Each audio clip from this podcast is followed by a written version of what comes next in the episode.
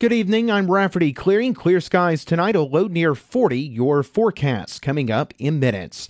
The city of Crossville has voted to bring employee wages up to a more competitive market. Mayor Pro Tem J H Graham said employees will begin seeing higher wages starting January nineteenth. I want the city of Crossville to be the employer of choice rather than the employer of last resort. The Monday morning vote came after the City Council hired McGrath Human Resources Group to conduct a compensation and wage study for the city. That study found entry pay below market value for eighty-three percent of the positions offered by the city. Cookeville City Council will look to adopt a new bicycle and pedestrian circulation plan next month. The city hired Nashville-based Gresham Smith to update the city's two thousand three plan earlier this year. Company Representative Drew Gaskin says the new plan emphasizes three key things. Which was connecting uh, the central sector of the city, what we call the central sector, uh, with the outlying neighborhoods, and then also connecting the neighborhoods among themselves. So that that's one.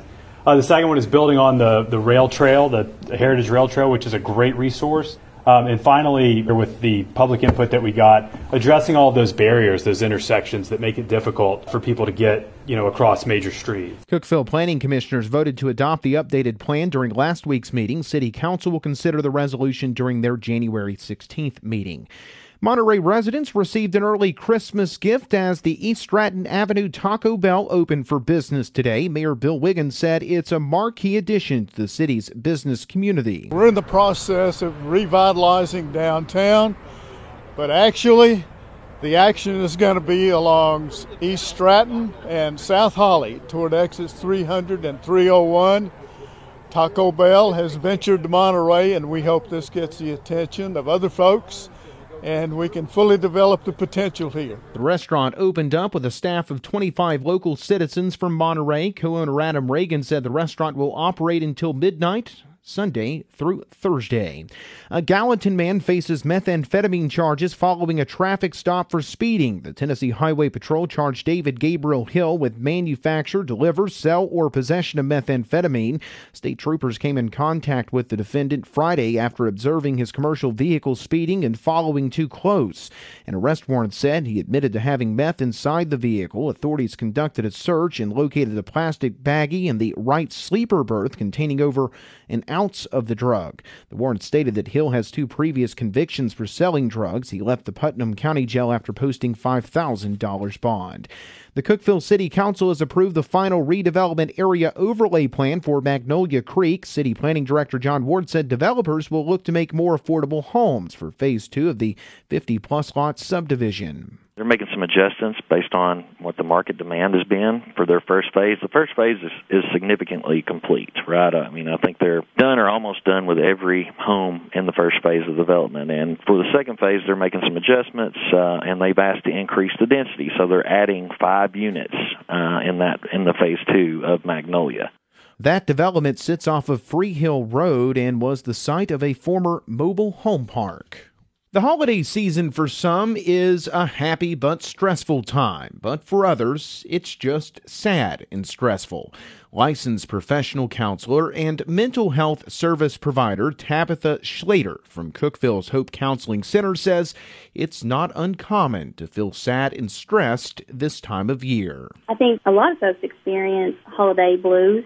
Not every type of depression needs clinical treatment. With regular situational depression, the symptoms might look similar to major depressive disorder, but those symptoms are shorter-lived and not as severe, and they tend to clear up when the situation gets better. The depression that does need medical treatment is major depressive disorder, which can look like a depressed mood, lack of energy and motivation, and sleep and appetite disturbances. Schlater says these symptoms typically don't improve when the situation does.